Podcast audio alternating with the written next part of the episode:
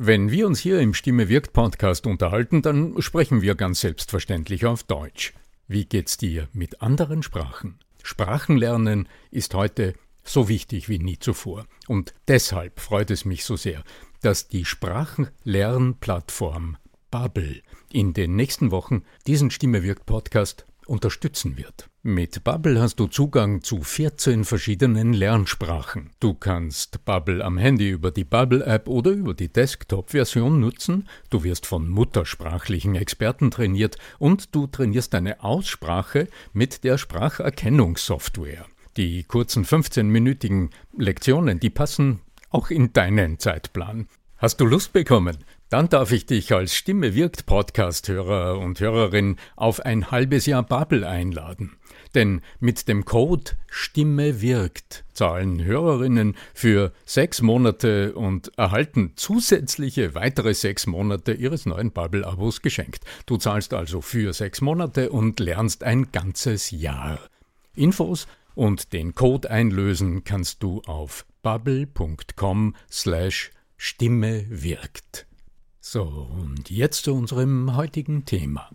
Vielleicht hattest du ja als Zuhörerin, als Zuhörer auch schon einmal das Vergnügen mit jenem Typus an Vortragenden, an Redner, die wie Kraftlacke mit ungebändigter Energie von der Bühne auf uns einreden und versuchen, uns ihre Inhalte zu vermitteln. Wie du deine Energie beim Präsentieren, beim Reden klug dosierst, um den gewünschten Effekt in deinen Zuhörern, in deinen Zuhörerinnen zu erreichen. Darüber sprechen wir in dieser Episode. Bleib dran. Der Ton macht die Musik. Der Podcast über die Macht der Stimme im Business. Mit Arno Fischbacher und Andreas Giermeier. Für alle Stimmbesitzer, die gerne Stimmbenutzer werden wollen. Bist du interessiert an der Gratis-Videoserie Nutze deine Stimme für mehr Erfolg? Dann gehst du einfach auf voicesales.com und ich schalte dir im Handumdrehen die drei Videos frei, okay? www.voicesales in einem Wort.com. Dann bis gleich im ersten Video. Nebel strömt auf die Bühne. Die Scheinwerfer werfen blitzartig einen grellen Lichtkegel direkt auf die Bühne, über der Bühne glitzern bunte äh, Glühbirnen wie in einem Varieté und mit einem Tusch der Musik schießt aus der linken Seite der Redner heraus ein bulliger Kerl mit gestrecktem Hals, stellt sich in die Mitte der Bühne, wirft die Hände in die Höhe, beginnt unverständlich, aber unglaublich energievoll zu sprechen. In, Kürze, in kürzester Zeit reißt er das Publikum somit, die reißt es von den Stühlen, die stehen, ebenfalls werfen sich die Hände in die Höhe. Lieber Arno Fischbacher, ich grüße dich. Willkommen auch unseren Zuhörern zu Hause bei unserem heutigen Podcast. Worüber sprechen wir heute und was um Gottes Willen hast du uns heute hier an Musik und an Energie mitgebracht? Lieber Andreas Giermeier von lernenderzukunft.com. Ja, es ist ganz eigenartig. Seit einigen Wochen träume ich sehr, also wie ich sagen soll, also sehr eigenwillig. Und vor kurzem wache ich morgens auf und habe einen Traum im Kopf, den ich gerade geschildert habe. Also ich habe so eine wie eine Varieté oder Zirkusszene geträumt. Die ging dann irgendwie noch weiter mit wechselnden Rednern in ganz eigenwilligen Konstellationen. Und diese Episode, das war so eine Art bulliger Kraftlackel. Und ich habe dann reflektiert, wie kommt es, dass ich solche Dinge träume? Und vielleicht sind dir, während wir jetzt davon reden, ist ja auch der eine oder andere zeitgenössische Redner in den Sinn gekommen, der uns da in den, in den Kopf kommt, der uns da durch den Kopf geht, wenn ich solche Dinge erzähle. Ja. Wir haben ja über Rednertypen gesprochen in einigen unserer letzten Episoden. Und ein Typus, der uns eindeutig noch fehlt in dieser Abfolge, das ist der Kraftlackel. Also dieser Typus von Redner, der uns einpeitscht gewissermaßen mit den Dingen, die er wichtig zu sagen hat, mit seinen Wahrheiten, mit seinen äh, mit, mit seinem ganzen vorbereiteten äh, Inhalt, den er mit Hochenergie, also wie ein, ja, wie ein Hochdrucksprecher auf uns, prasseln dann die Worte auf uns, auf uns herunter mit diesen Prinzipien in nur drei Wochen zum, was weiß ich was alles. Ne? Ja, Manchmal MLM Network Marketing Veranstaltung sehr beliebt, aber natürlich ja, auch auf anderen Bühnen. Ja, ja. Wir, wir, wir kennen es auch aus der Motivationsschiene, wo die amerikanischen Motivationsredner, die mir da so einfallen, ganz genau, zum Teil schon völlig heiser auf der Bühne sind, weil sie so ins Mikrofon hineinschreien und ihr Publikum aber dann ungewöhnlicherweise zum Teil tatsächlich zur Raserei oder zumindest zum auf den Tischen tanzen und zu allen möglichen Schandtaten bewegen. Ah, und natürlich auch, auch nichts dagegen, ein bisschen Energie zu teilen. Es kommt ja immer nur darauf an, was will man erreichen.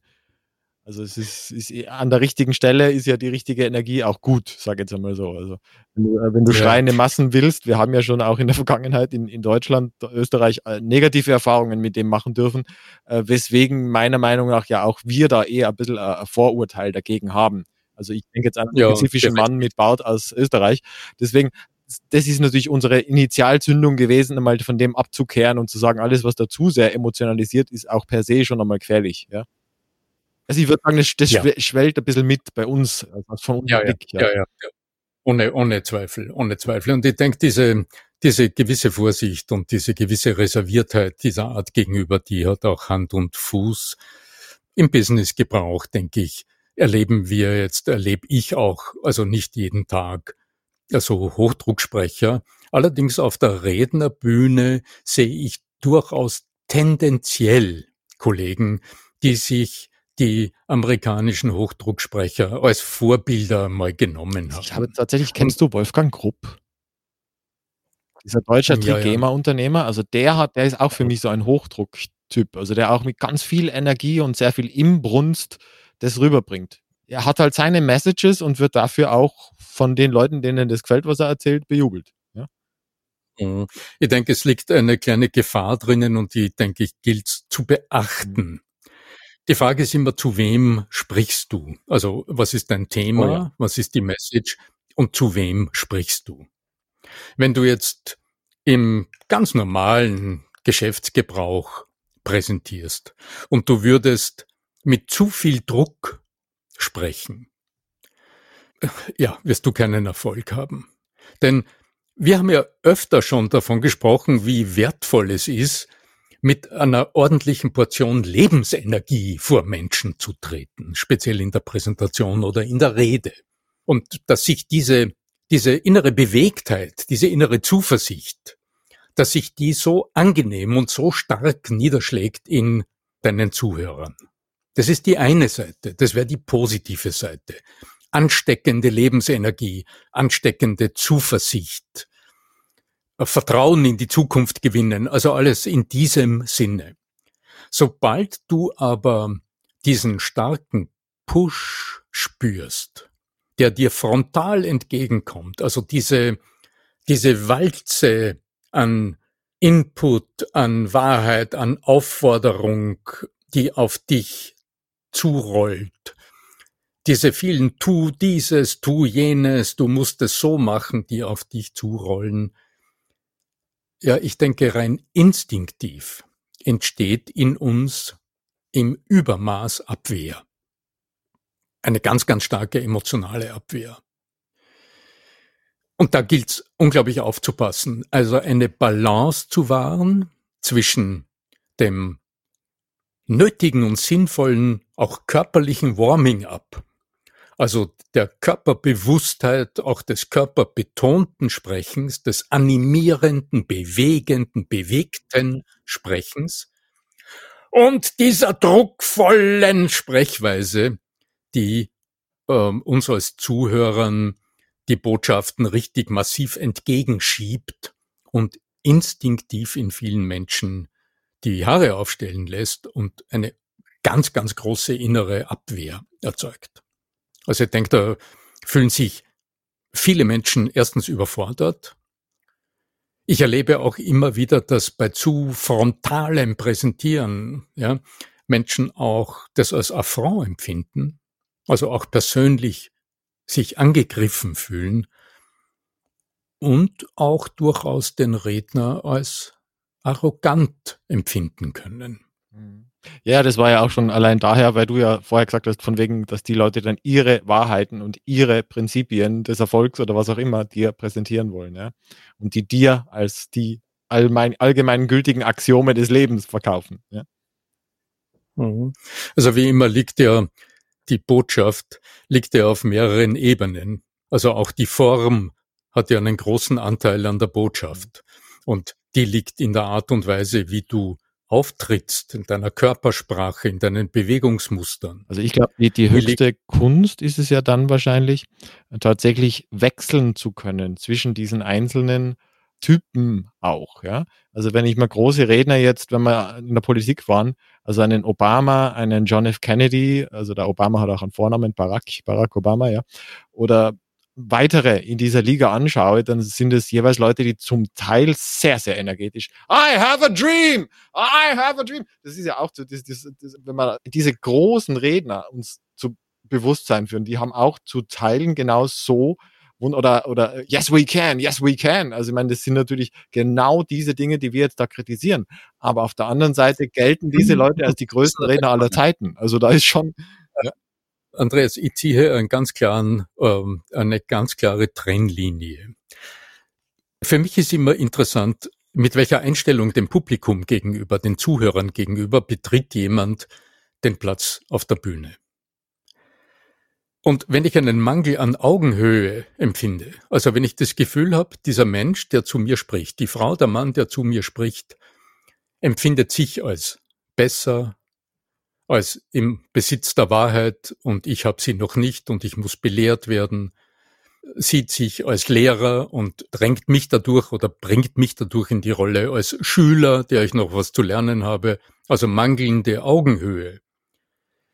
Die bringt von allen drei großen Aspekten der der Kommunikation, also vom Sichtbaren, vom Hörbaren, also von der Stimme, von der Sprechweise und auch von der Art, wie es formuliert ist, eine sehr, sehr direktive Art und Weise ins, ins Spiel. Apodiktisch manchmal, ja, richtig apodiktisch. Das ist die Wahrheit und nichts als die Wahrheit und was ich euch sage, das habt ihr zu tun, denn kein anderer Weg wird funktionieren. Ja, genau. während das, was ähm, ähm, also die, die großen Redner, die von Martin Luther King, den ah, du eh, vorhin zitiert hast, bis hin, bis hin äh, zu, den, zu den anderen Beispielen, das sind alles Menschen, die Zuhörbereitschaft während des Sprechens signalisieren. Es ist kein Wunder, dass die dass dort immer wieder die Aufführ die, die, die sehr deutliche Aufforderung zum Mitdenken mitgeliefert wird in der Sprechweise, auch in einer sehr in einer sehr emotionalisierten zum Teil Sprechweise und in einer sehr energievollen Sprechweise. Aber da ist nicht dieses, es ist so und deshalb tu dieses, sondern das stellt Fragen, das hinterfragt Dinge und ergibt aus dem heraus eine andere Art und Weise, die durchaus auch sehr energievoll sein kann. Wenn ich jetzt diese, weil wir es im Vorgespräch, äh, weil wir überlegt haben, wie, welchen Namen geben wir diesen Typus? also man, man mag ihn als Kraftlackel bezeichnen oder als Hochdrucksprecher. Gibt auch weibliche VertreterInnen? Ich habe jetzt gerade gedacht. Aber, Wer wäre das? Hast du da einen Prominente oder Prominenten? Ach ja, ich, ich will so ungern Namen. Ich will einen hören. du kriegst jetzt keinen, sondern du kriegst ein Bild. Ja, ich denke, das, woran du körpersprachlich sehr gut festmachen kannst, warum es dann so klingt. Das ist, wenn du zum Beispiel einen äh, gespannten, einen etwas nach vorne gereckten Hals siehst. Wenn du zum Beispiel sehr gespannte Kaumuskeln siehst. Wenn du im Hals siehst, dass quasi die Kabel hervortreten beim Sprechen Also wenn die Muskelstränge links und rechts am Hals also Blutdruckwaage. So ja, ja. ja, ganz genau. Dann weißt du, dass hier jemand in die falsche Richtung seine Energie kanalisiert und auch nicht mehr in der Lage ist, seine Stimme in einen in einen beziehungsvollen Klangbereich zu bringen. Also wenn du, weil du Obama gesagt hast, wenn du dem Obama beim Sprechen zuhörst, dann merkst du, dass selbst wenn er vor großem Publikum spricht, findet er mit seiner Stimme immer wieder den Grund, also den the bottom Gesagt, er wechselt. Er, er, beherrscht die ja. Kunst des Wechseln. Also er kommt dann auch wieder auf die sehr verbindliche, er kann dich sogar tief berühren zum Teil, bis zu Tränen. Äh, genau. wenn du so eine längere Rede, über die reden ja dann gleich 20, 30 Minuten lang. Das, das ist natürlich großartig, aber wir, aber wir werden ja jetzt nicht äh, nächste Woche zum Herrn Obama werden. Oder auch nicht zur Frau Obama, die mindestens genauso großartige Sprecherin ist. Ja? Es lohnt zu lernen, es lohnt an Beispielen zu lernen. Mhm. Also das, was ein wesentlicher Punkt ist, immer wieder, wenn es in uns etwas Nachhaltiges auslösen soll und nicht nur zu einem aufflammenden, aufflackernden Strohfeuer führen soll. Und das leisten die Hochdrucksprecher brillant. Da tanzen alle dann auf den Tischen. Das ist möglich. Menschen so mitzureißen, dass es körperlich wahrnehmbar ist im Publikum, dass das richtig abgeht dann. Ja. Aber oft ist das genau das Strohfeuer, das am Tag danach zu einer großen Ernüchterung führt. Und die Menschen, die sich motivieren haben lassen, wie man so hässlich sagt, ja, also die sich bewegen haben lassen, auf den Tischen zu tanzen und eigenartige Dinge zu tun und sich im Moment dieses Hochdruckseminars so hochenergetisch fühlen, die empfinden oft am Tag danach die große Leere, weil dann plötzlich das, was von außen zugeführt wird an Energie, nicht mehr da ist. Und sie in der Zeit mit diesem Redner nicht lernen durften, in sich selbst das zu entzünden, was dann auch am nächsten Tag noch glost. Also die, die, die, die, es geht halt weiter. Also es gibt ja einen berühmt-berüchtigten äh, Rothaarigen oder was auch immer das für Haare waren, also mindestens einen davon, ja, also ob er jetzt in, in England wohnt oder in den USA, das mag dann jeder für sich aussuchen. Also ich meine den Donald oder den Boris und die sind ja beide dafür bekannt, solcherlei Geschichten zu verwenden. Gab auch einen Boris einmal in Russland, der war auch ähnlich, aber ja. Ja, mit einem, ja. ja, nein, wir brauchen nicht politisch diskutieren, aber ich spreche nur über die Art, wie sie kommuniziert haben und das ist schon häufig genau in dieser Art und Weise. Hast du Interesse an der kostenlosen Videoserie Nutze deine Stimme für mehr Erfolg? Dann geh einfach auf voicesales.com und ich schalte dir drei Videos frei, die dir zeigen, wie es geht.